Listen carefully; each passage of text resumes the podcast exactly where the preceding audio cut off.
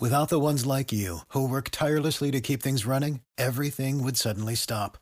Hospitals, factories, schools, and power plants, they all depend on you. No matter the weather, emergency, or time of day, you're the ones who get it done. At Grainger, we're here for you, with professional-grade industrial supplies. Count on real-time product availability and fast delivery. Call, click Grainger.com, or just stop by. Grainger, for the ones who get it done. Welcome to The Good News with Angie Austin. Now, with The Good News, here's Angie. Hello there, friend. Angie Austin here with The Good News. The good news is we have someone joining us who we've had on the program before. I'm really excited to have Dr. Kevin Schewe back. He is just right now 350 international screenplay awards for Bad Love Tigers. We've spoken to him about that book before, but the other thing that took me off guard during my last interview with Dr. Kevin Schewe is that he's not just an author getting all of these awards. He is a board-certified cancer specialist who has been in private practice, radiation oncology, for about 35 years. And he discovered rather late in life that he possesses both a passion and a talent totally unrelated to the medical profession. And that talent is quite literally winning him accolades across the globe. Welcome back, Dr. Kevin Schewe. Oh, thanks. It's so good to be with you. I'm really excited to visit with you today.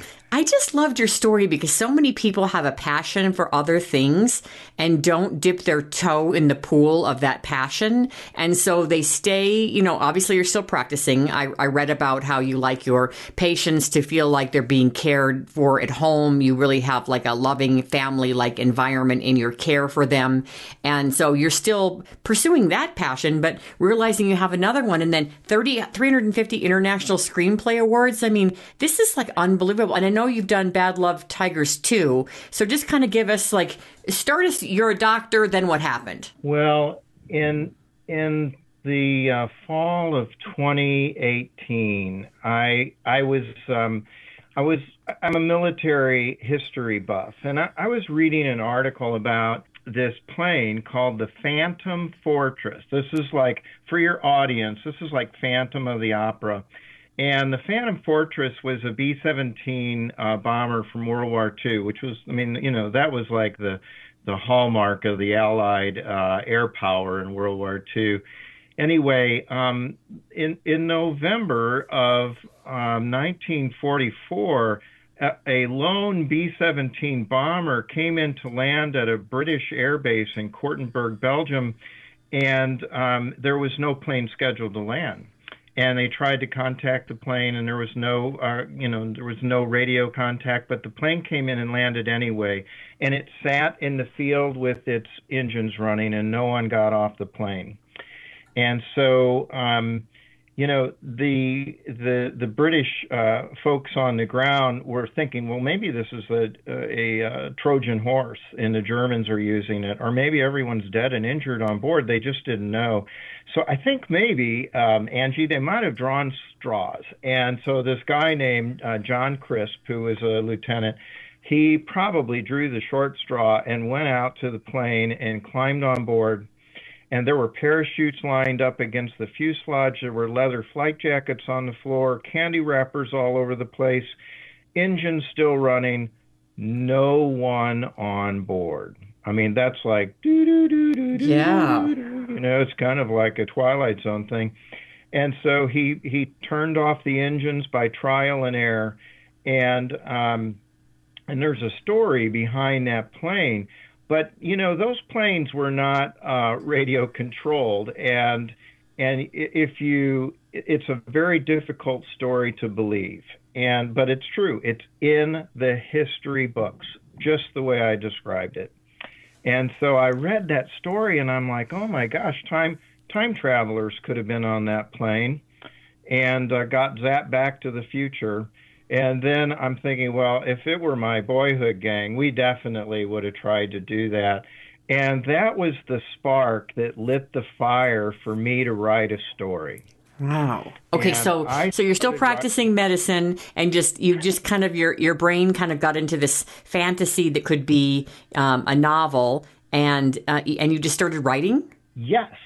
That's exactly what happened. And I've written medical articles for, journals, and I've written articles for newspapers and hospital magazines, and I still do that.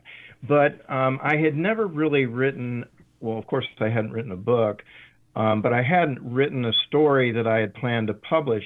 So I started writing that story on January 14th of 2019, and I literally finished writing the first book 90 days later. I was like a possessed man. I mean, so in other words, Angie, really, I was inspired to write this series. And so I ended up writing 4 books in the span of 2 years.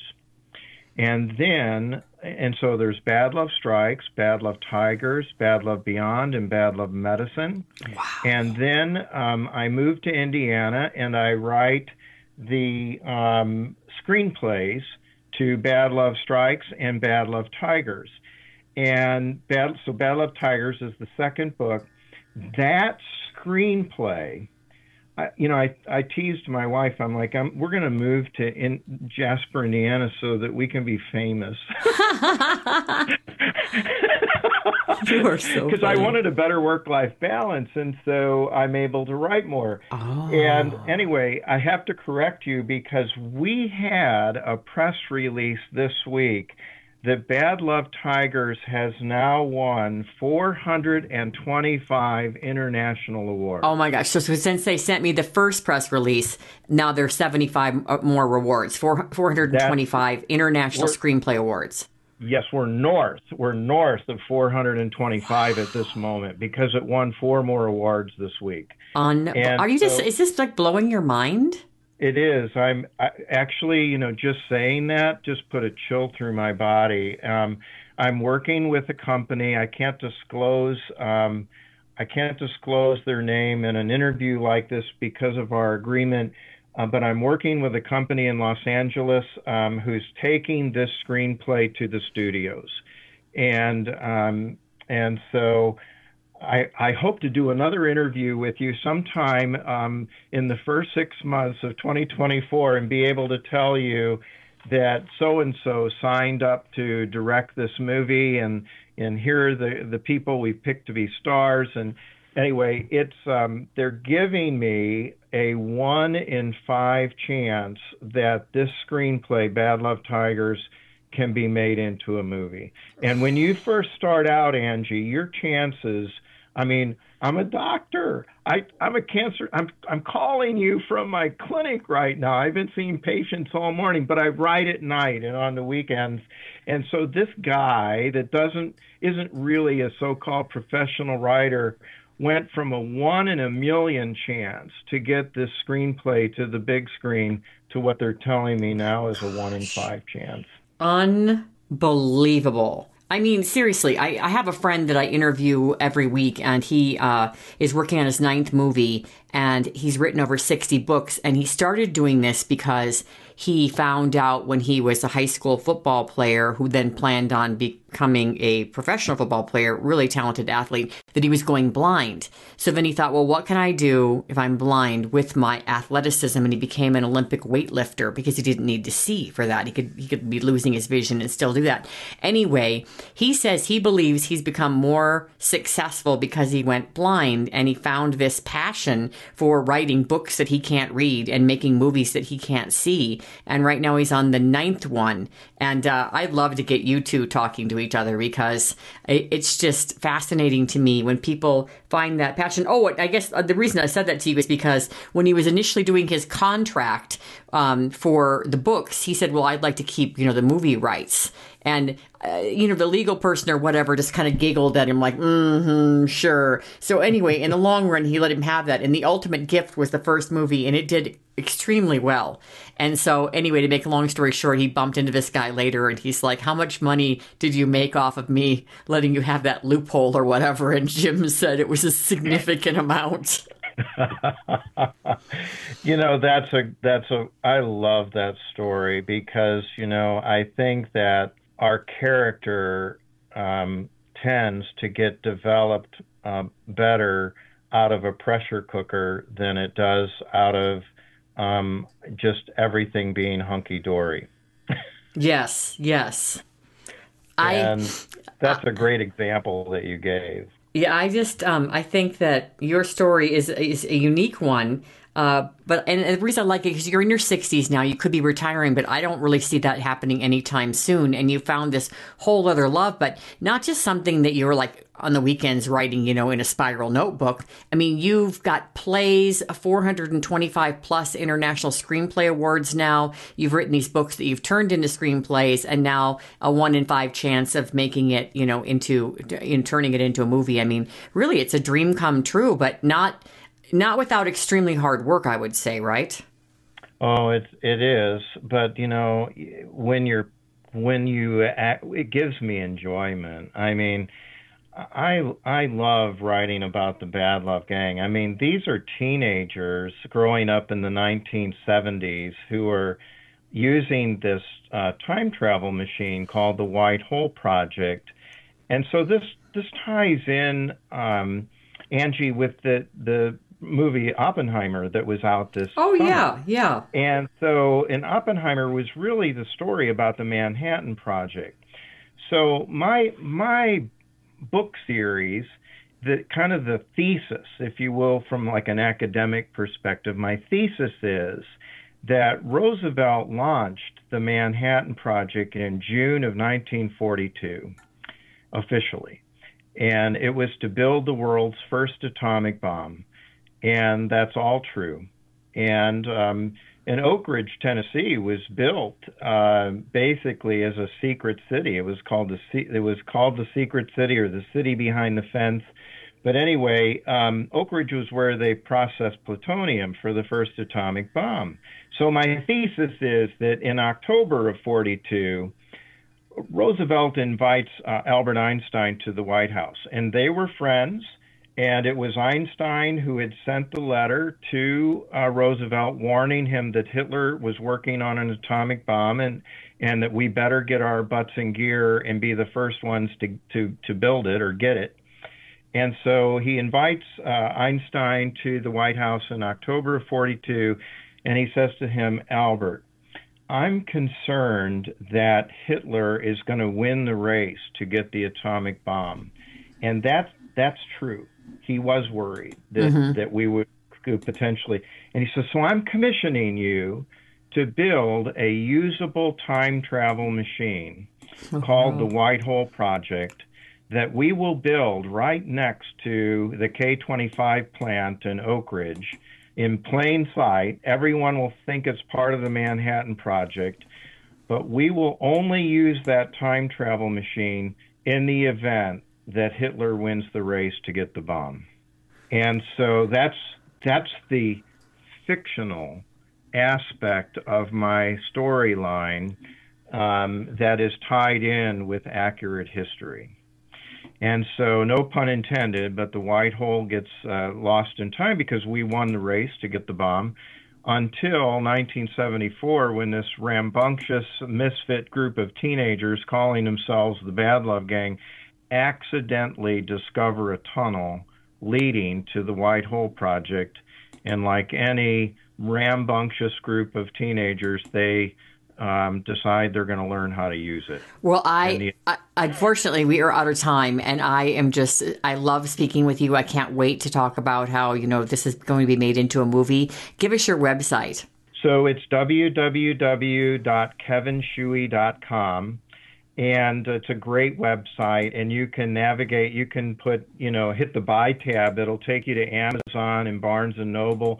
These books are available in paperback, hardcover, Kindle, Nook, and Audible. You can get them in Amazon Audible.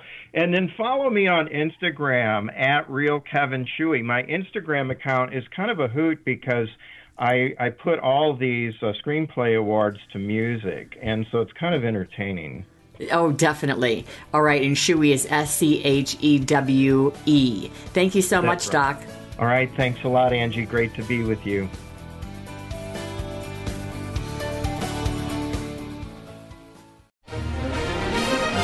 Aspen Park is listening to KLTT, the Mighty 670.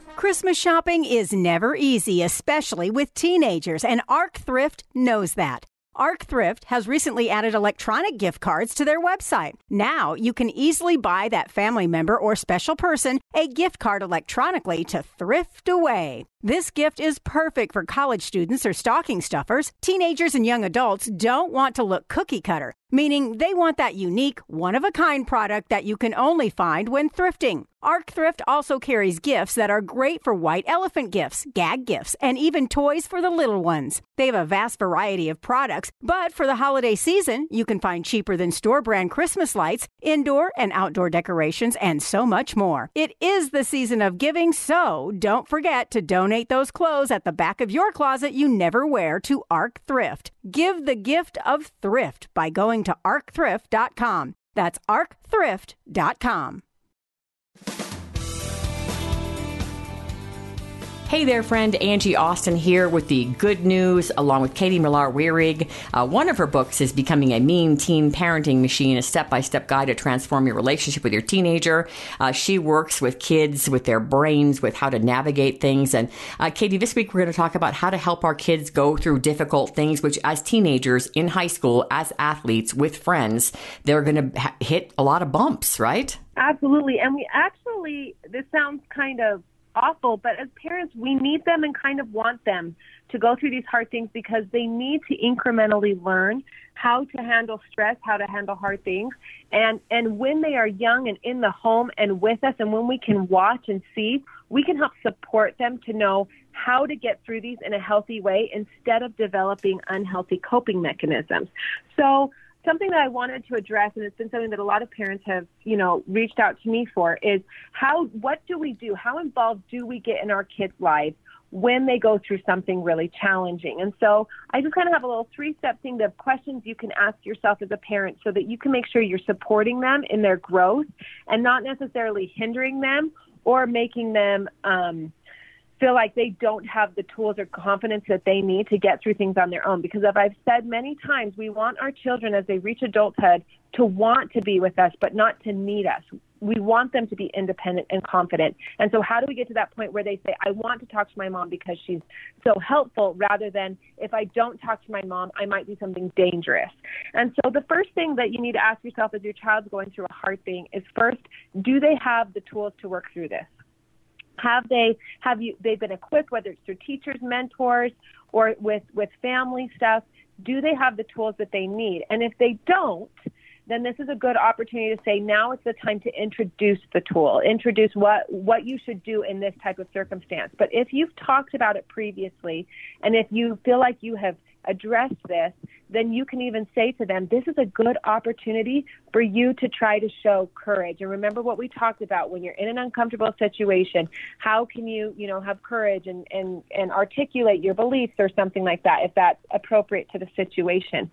So the first one is, do they have the tools? If they don't, this is your opportunity to introduce it. If they do, encourage them and remind them what they can do to get through it. The second thing the parent needs to ask is, are they making the situation worse? And this is a really hard thought to have with ourselves, is, am I contributing to the problem? Am I adding more stress? Am I pushing a timeline? So, with a child who maybe is trying to make a big decision about, athletics, whether they should continue or not continue, as a parent, am I giving too much of my opinion? Am I inserting myself? Wait, Katie, so we ask, are we contributing to the problem, or do we ask them, are you contributing to the problem? Both. Oh, so when both. It comes specifically to us as a parent, a lot of times our kids are ready to make big decisions for themselves, especially when they're teenagers, later teenagers, and early young single adults. They're ready and they're wanting to assert that confidence in that decision making. Mm-hmm. But we as parents are sometimes jumping in, yes, and either one, rescuing too early, or yes, two, putting in our own agenda and saying, well, we might feel like we've sunk all this money into your gymnastics or your volleyball or your basketball. Is this really what you want to do? And the child is like, well, I felt strongly about this decision, but now I'm not certain. And so it's just, as a parent, when they were little, it was very important that we were an active part of this. But when they are teenagers and transitioning into young adulthood, we need to be a supportive and help guide them to use these tools that hopefully we've already taught them. So we need to ask ourselves, am I contributing in a way that may not be positive? And then after or during, you constantly learn and evaluate together. So after they've made the decision, even if it's the wrong decision, we learn a lot from our wrong decisions, probably more than we do from our right ones. So if your child chooses to make the wrong decision, if they choose to go out and hang out with friends instead doing their homework, you can take that opportunity later. Instead of, you know, you can punish and chastise, whatever you feel like you need to do, but you also need to sit down and evaluate and say, where did we go wrong? What happened here that was the turning point for this failure that you're experiencing right now? And they might say, well, I prioritize this over that, you know, and let them kind of come to those decisions themselves, because they will take it so much better if they are deciding on their own, I probably should have stayed home with friends, instead of mom saying, I told you so. And when they feel like they have that I told you so, especially when they're past like 15, 16, 17, when they're starting to get that, some kids might become more resentful and dig in their heels rather than do the thing that we wanted them to do. And so all of these things, if it could boil down to, you know, like two words, it would be trust in them and confidence in them. Now, the only way to have confidence and trust in your child is to build a strong foundation over time where you can have that trust and confidence in them. So if you're not there with your kid yet, go back to the baby steps, go back to the simple things that we've talked about previously. But if you feel like your child is ready for a little more responsibility, they're wanting to assert their independence, then this is a good step. These three steps to use of: first, do they have the tools? If not, teach them the tools. Second, ask yourself, am I making this worse? Do I need to step back and show them you have confidence in them? And then finally, after the decision's been made, evaluate and learn together and make an action plan for the next time, so that they, once again, can go right back into, now they have the tools for the next hard thing they're going to go through, because you've evaluated and learned from the previous hard thing. Okay, so I've got that. Do they have the tools? And if they don't, you know, teach them. Are they making the situation worse, or are we, like if it's like drama on like a team or drama in a class or at school, are they contributing to the gossip? Are they contributing to the drama? Are they sharing things on social media, which is exacerbating the issue between students? And number three, this is the one I think, because I wrote everything down, you know, what happened here. Ask them to decide, you know, what they should have done or what they could do to make this better. Trust in them, have confidence in them. And if you feel your child is ready, to evaluate and learn together and to make an action plan for the future. Do I have that right? That's absolutely right. Okay. And then we had two incidents recently where they were kind of interesting, because, you know, they take the phones now in a lot of classes, which I am 100% in support of, because everyone has one, right? I think just our homeschooled Christian neighbors, their kids don't have phones. There's 5 of them, I think, but everyone else I know pretty much, you know, all these kids have phones. So they have to put them in a phone hotel, and that's the way they take attendance. Well, one of my daughters had said, I don't have my phone, which is hilarious because she always had, but not hilarious, which she always has it, right? But she is a straight A student in honors classes. And so she just keeps it in the bottom of her, off or silenced in the bottom of her backpack. And she just doesn't want to dig it out and keep putting in the phone hotel. So one of her teachers wrote to me and said, you know, I've been counting her absent the last 5 days. It's a sign language teacher, so the teacher, you know, doesn't hear, and so when those phones are in there, that's how that's how he says, oh, this person's here, this person isn't. And then she said, well, I don't have my phone. Well, she might not have it in her hand, but apparently it was in her backpack, right? So I get this email that says, does Faith have her phone in class? And if she, you know, does, she hasn't been turning it in. And I said, well, she won't have it anymore. So I don't know what the case was before, but she won't have it now. And so we kept it at home. And then another one of our daughters, she, they like to go to the bathroom, these kids, and text their friends, right? And so she turned in, this is so tricky, they must be coming up with all kinds of like ridiculous ways to skirt this, you know, rule. She put in her old phone. And so it doesn't even have service. So it looked like it was off, and she put it in. Well, then she goes to the bathroom to text her friends, and she comes back listening to music. So, of course, the teacher's like, that's your phone. So I get an email that says that, you know, she fibbed about her phone. And then we actually had her, she no longer gets to bring her phone to school at all. It's in the safe. And she does, like, neither of them can have it at night. We take them at 9:30 because it's too much for those things to be buzzing at night. It's like gambling. They can't help themselves but to look and see, oh, who sent me a text at midnight? So they're in the safe at night as well. And so the one that fibbed, she doesn't even get it at all. Like, indefinitely, she can't bring it to school. And that means, like, she's there at 6 o'clock at night at practice. You know, she goes to another campus to take college classes as a junior. So she doesn't have it when she takes the bus to the other campus. And I'm like, just text me on her friend's phone, or I email her on her school email. Like, there you go. Problem solved. So we actually made her, you're going to think we're pretty strict, but, she had to miss practice, and she's, you know, a valuable player on the team. So the coach and I talked, and we thought that'd be best if after she did her detention, because you get in trouble for doing that, for lying about the phone. So she had to go to her team and her coach and explain. The coach said, look, you make mistakes, because my daughter was, of course, sobbing. She was so embarrassed, and, you know, she knew she made a mistake. And then she had to tell the team why she missed practice. And so she said, Mom, I said, what did you say? She goes, well, first I cried. I couldn't talk. And then I explained to them what happened, and they all gave me hugs. And I just said, I'd been having a hard couple of weeks. It's class, and, you know, they're really tired from practice. They work them really hard. And she said, I just said, I've been struggling. And she said, other kids came up to me, and they gave me a hug and said, and cried and said, sometimes they struggle too. And so it ended up being like kind of a lot less judgmental than I thought it would be. I'm sure, you know, when they talk with each other, like, oh, can you believe that she did that? But in general, they showed her a lot of support, including the coach. And I was glad we did that, because it was a tough thing to do. And she will never do that again. She said, Mom, I will never do that again. I said, you know what? I know it. I know you won't ever do it again. Mm-hmm. And that's such a good point, in that oftentimes we want to rescue our kids from these hard things, but the lesson can't be learned if we rescue too early. Yeah. And so we have to, it's this fine balance of knowing, okay, when is it ready to show that grace and be like, okay, you're ready for this back. You've learned your lesson. And also, we don't like to see our kids suffer. We don't like to see them sad. And it's really hard to do that as parents sometimes.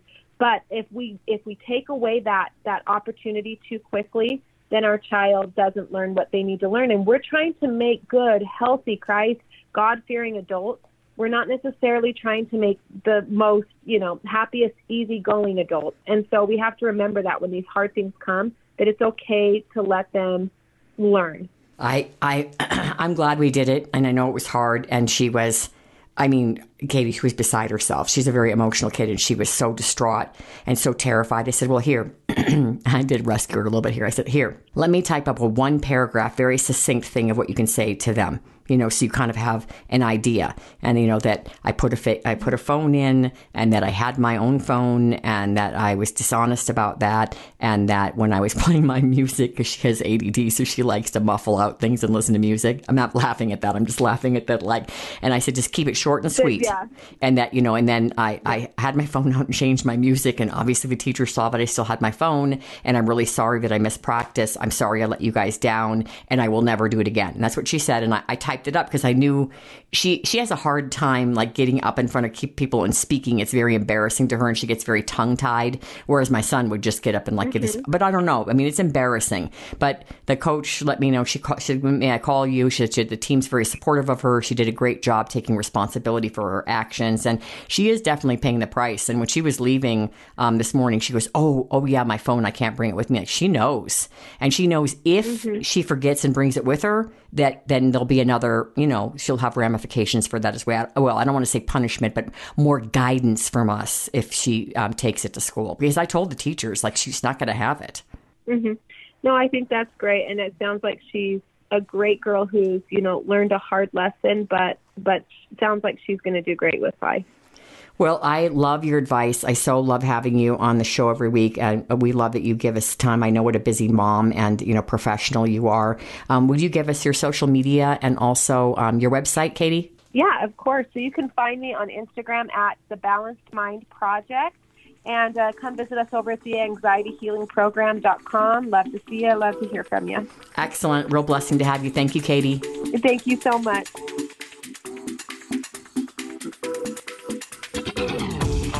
Thank you for listening to The Good News with Angie Austin on AM 670 KLTT.